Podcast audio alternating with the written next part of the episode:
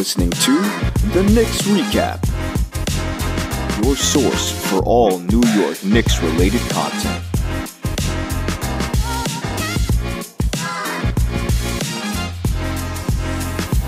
What's going on, everybody? Welcome to another episode of the Knicks Recap, your source for all New York Knicks related content.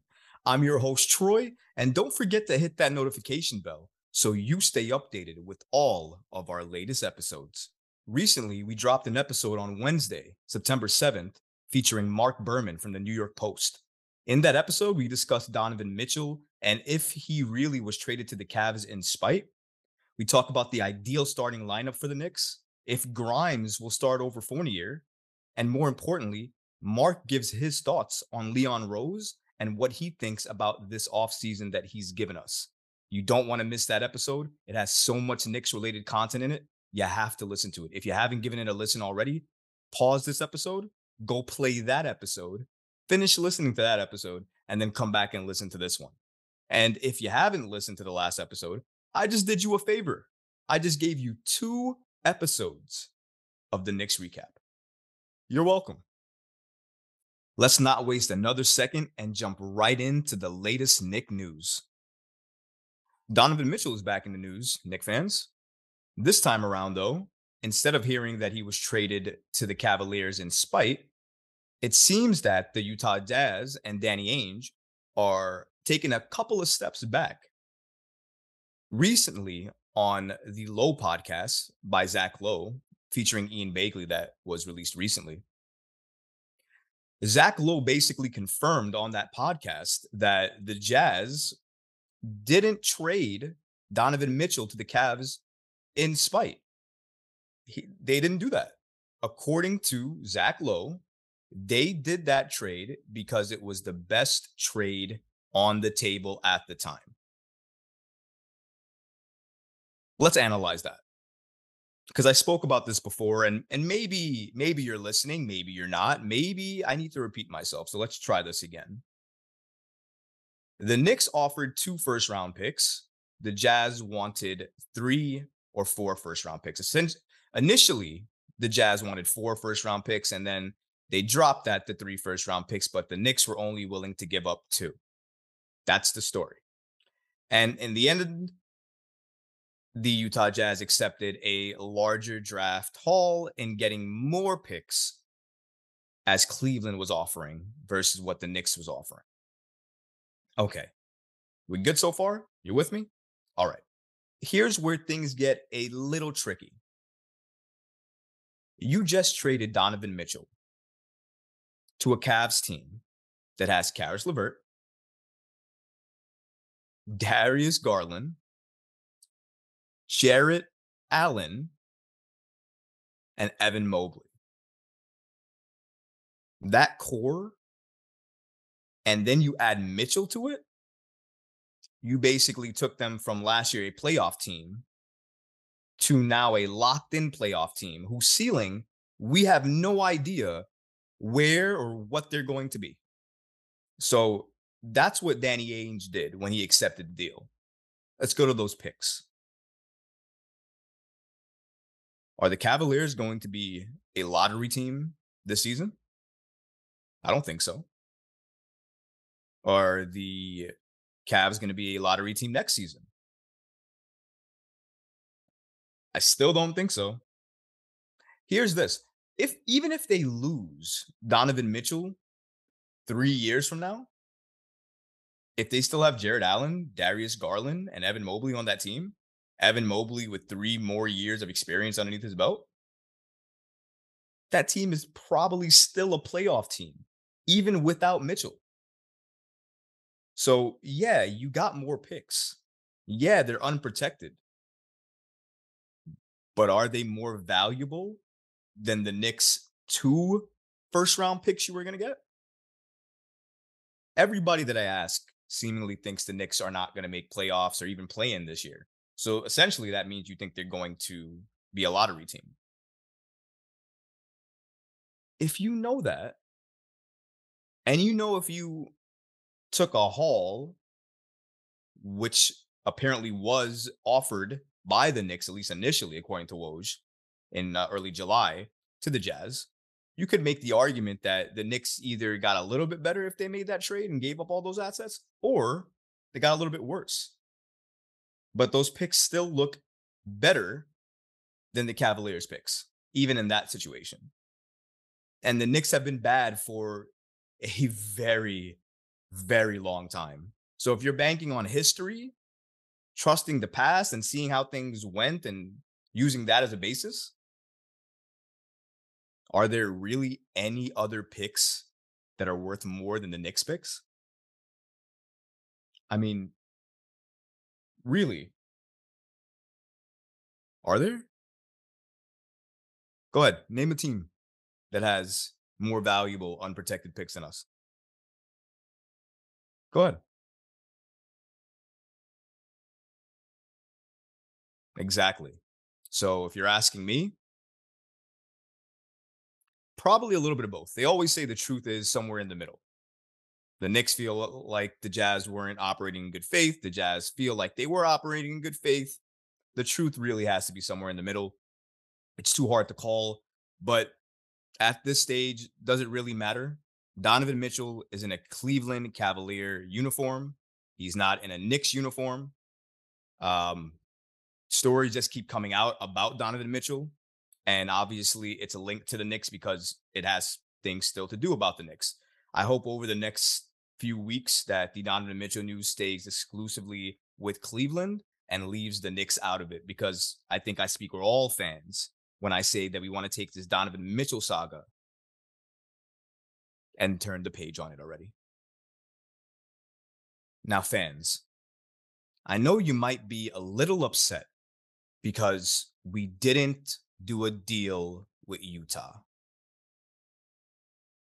You might be a little bit happy now. According to John Gambadoro from Arizona Sports, apparently there is a small, maybe even large interest by some Knicks personnel in one small forward, power forward, Bojan Bogdanovic from the Utah Jazz. Now, I know what you guys are already thinking. How is this unbelievably amazing hot free agent still on the No, I'm just I'm just kidding. And no offense to uh Bojan. We were talking about Donovan Mitchell before. So to go for somebody like Donovan Mitchell and then go down to Bodan Bogdanovic, it kind of feels like a little bit of a consolation prize. That's the only thing I meant by it. I'm not going to knock him at all. He's a great scorer. In the 2019 2020 season, when the Jazz were going ape shit and just destroying teams, he was having his best season as a Utah Jazz, as a player in terms of scoring, anyways. 20.2 points is what his average points were during that season for the Utah Jazz. His highest in his career, I think. So, and he found it in Utah. So, I completely understand why the Knicks want to put him in. I can absolutely understand why the Knicks want to add him to the roster because he does give the Knicks something that was a struggle for us last year a scoring punch. And if he comes off the bench to do it, that's great. I'm happy to hear it. However, who are we? Mo- what are we doing? Who are we moving for that? What picks are we giving up? Are we giving up any picks? Who are we moving for that? Is Fournier part of the deal? Is Fournier not part of the deal? Can somebody explain to me what we are giving up to get this man in New York? Because honestly speaking, if you put Grimes in the starting lineup and you keep Fournier on the bench, I feel Fournier gives you just as much, maybe even better because of the chemistry he already has with this Knicks team of a scoring punch off the bench. So I would rather you just do that than go sign somebody else who plays a small forward, power forward role, who you have an excess of players playing already and good players, high usage players that is going to eat up all those minutes anyways. Randle and RJ Barrett were some of the most used players uh, last season. And I don't see that changing going into this season. So with all those things, you know, put together, I don't know how much sense it makes to add him to this team, given the fact that you want to go young, given the fact that you want to run more, given the fact that you want to control pace. He's a very good player for a certain system. And that system does not exist right now in New York. I think we're better off going with Grimes in the starting lineup at this point and keeping Fournier on the bench for a scoring punch than adding somebody else to do that. Now, if you're telling me you want to switch him, Evan straight up for, you know, Bodan, then by all means, go ahead, do it. You know, um, if if it makes sense, we're not giving up crazy amounts of picks, and you know, uh, we're getting off of this contract, clearing starter minutes for Grimes in the process, and maybe we feel that uh, Bogdanovic is better at shooting the three and his scoring prowess off the bench than Fournier is. Maybe we feel he's more consistent. And if that's the case, and that's the argument you want to make, I'm fine with it. I'm fine with whatever gets Grimes to start because I'll say it till I'm blue in the face. You treated Grimes as if he was an untouchable, untradeable piece. And at the end of the day, you didn't touch him, you didn't trade him. You believed in him. In some reports, it said that the Knicks were so high on Grimes that they believe in him more than RJ Barrett. The guy you just gave $120 million to. So if all of those things are true, then you have to start this kid. You have to. If he is, and I'll quote Alan Hahn here, untouchable, then you have to play the kid and you have to see what he can do. And I personally want to see what Grimes can do with starter minutes. I think it's going to be an incredible season and situation to watch. And I can't wait to see what happens in training camp and see if uh, Grimes actually earns that starting position. Former coach of the Knicks, Jeff Van Gundy, probably my favorite coach, was recently in the news for the Knicks. And not really for a great reason either. He was speaking to Mark Berman, who we recently had on the show as well, of the New York Post, regarding the Knicks and potentially where he sees the Knicks falling, if they're a playoff team, a play-in team, or what. He didn't really have that much praise for them or belief in them. Now, this is a quote from Van Gundy when asked. Van Gundy stated, and I quote, the Knicks have good players, but you line it up against the competition in the East, and this roster is not on the same level. They could shock the world and be a playoff team. But I look at the East and I have to say, 8 to 13 is where they should be predicted. They're not even close to a lock in for a play-in team. A lot has to go right. Now, that's what Jeff Van Gundy stated when asked about the Knicks and potentially where they could be in the East this season. And if you listen to the Knicks recap, that's essentially what we've been saying since day one. Let's let's not go crazy here. We all love the Knicks. We want them to do good. We want to see our players excel and you know see them grow and see them perform or even outperform expectations. We all want to see that. And I hope that the Knicks can shock a lot of people, turn a lot of heads, and you know make a strong play in run because I think that's where they're going to be. However, you can't hate Jeff for making those comments. The East is low. The East is probably more stacked this year than any other year I can think of. It is stacked from top to bottom. You could name 10 teams in the East right now and switch them up. And almost in any of those combinations, nobody could really say, eh, that's probably not that true, or eh, that's probably not going to happen.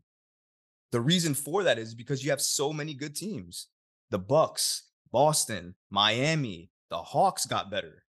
I mean, there are just so many teams in the East that either got better, got healthy, so in turn got better, or are so young that you don't know what to expect from them.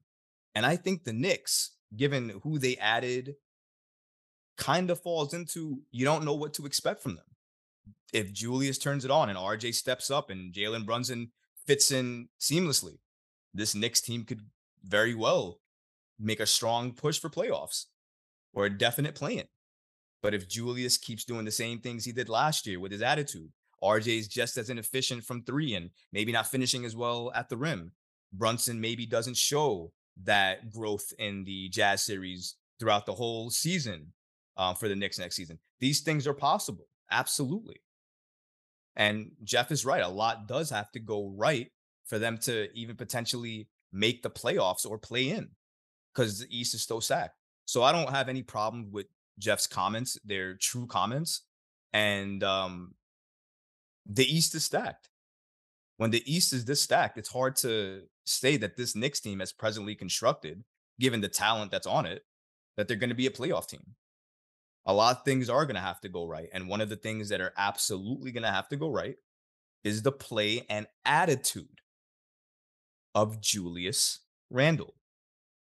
On the episode that we shot this past Wednesday with Mark Berman, a question came up of who do you expect the biggest leap from this season on the Knicks? Now Berman uh, gave a a dark horse in Miles McBride, and I don't hate that. It's a it's a shock. Definitely, I didn't expect that. I don't see how he cracks the rotation with Derrick Rose still on the roster. I mean, it's it's kind of hard, but hey, listen, I'm a Miles fan. I think he plays a hellacious defense, and hopefully he can find it there. But I think that Immanuel Quickley is probably the one that's going to make the biggest leap. I say this for really easy reasons. In terms of last season, the way he ended the season is probably better than any Knick. He had a really good end stretch of about 10 to 15 games. He was just playing out of his mind. Very, very good. If you compare the numbers between Quickley and another favorite in the league of Tyrese Maxey from the Sixers, when they're on the court, their numbers are scary similar. Scary similar. And we saw what Tyrese Maxey did with confidence and more playing time. I think Immanuel Quickley can go that route. And I don't even know what his ceiling would be if he did. Now, this season, he's projected to come off the bench. I think that's a smart move to do, given uh, who you have on the roster. I think he can make a very, very good play for six man of the year coming off the bench if he focuses, locks in, and understands what his role is. If he can do those things, he is going to have one hell of a season. So I believe uh, Quickley will be the one to make the biggest leap this season for the Knicks. All right, guys, before I let you go here today, I just want to go ahead and say a big, fat, amazing thank you to each and every one of the Knicks recap fans. You guys have made this show one of the fastest rising successes in really modern Knicks podcast history. In our first day of launch, we launched at nearly the top on Amazon's podcast for basketball pods. That's because of you guys. Our following has increased massively since the show started. You guys have gotten behind the guests that we've gotten. You guys are relating to the content. You guys are seeing the visuals and design graphics that we're producing for you guys because we know how much that you enjoy that content. We want to provide these things for you, but we can't do it without your support. And it's just amazing to feel and see and hear all of the support the Knicks recap is getting.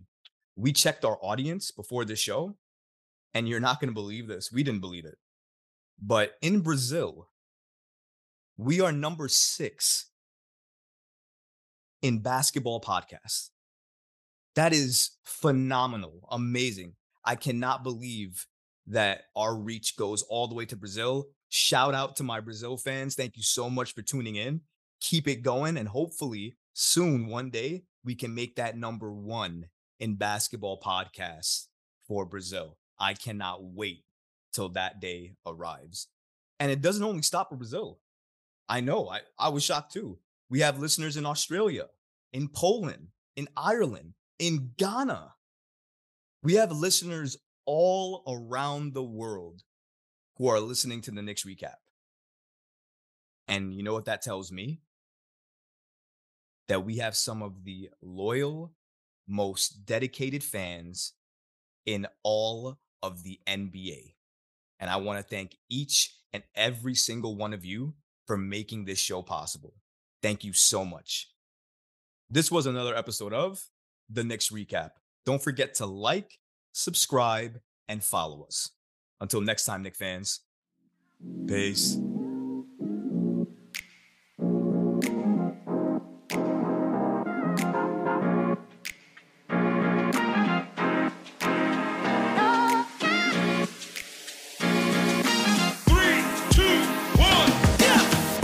listen to new episodes of The Knicks Recap, streaming every Friday.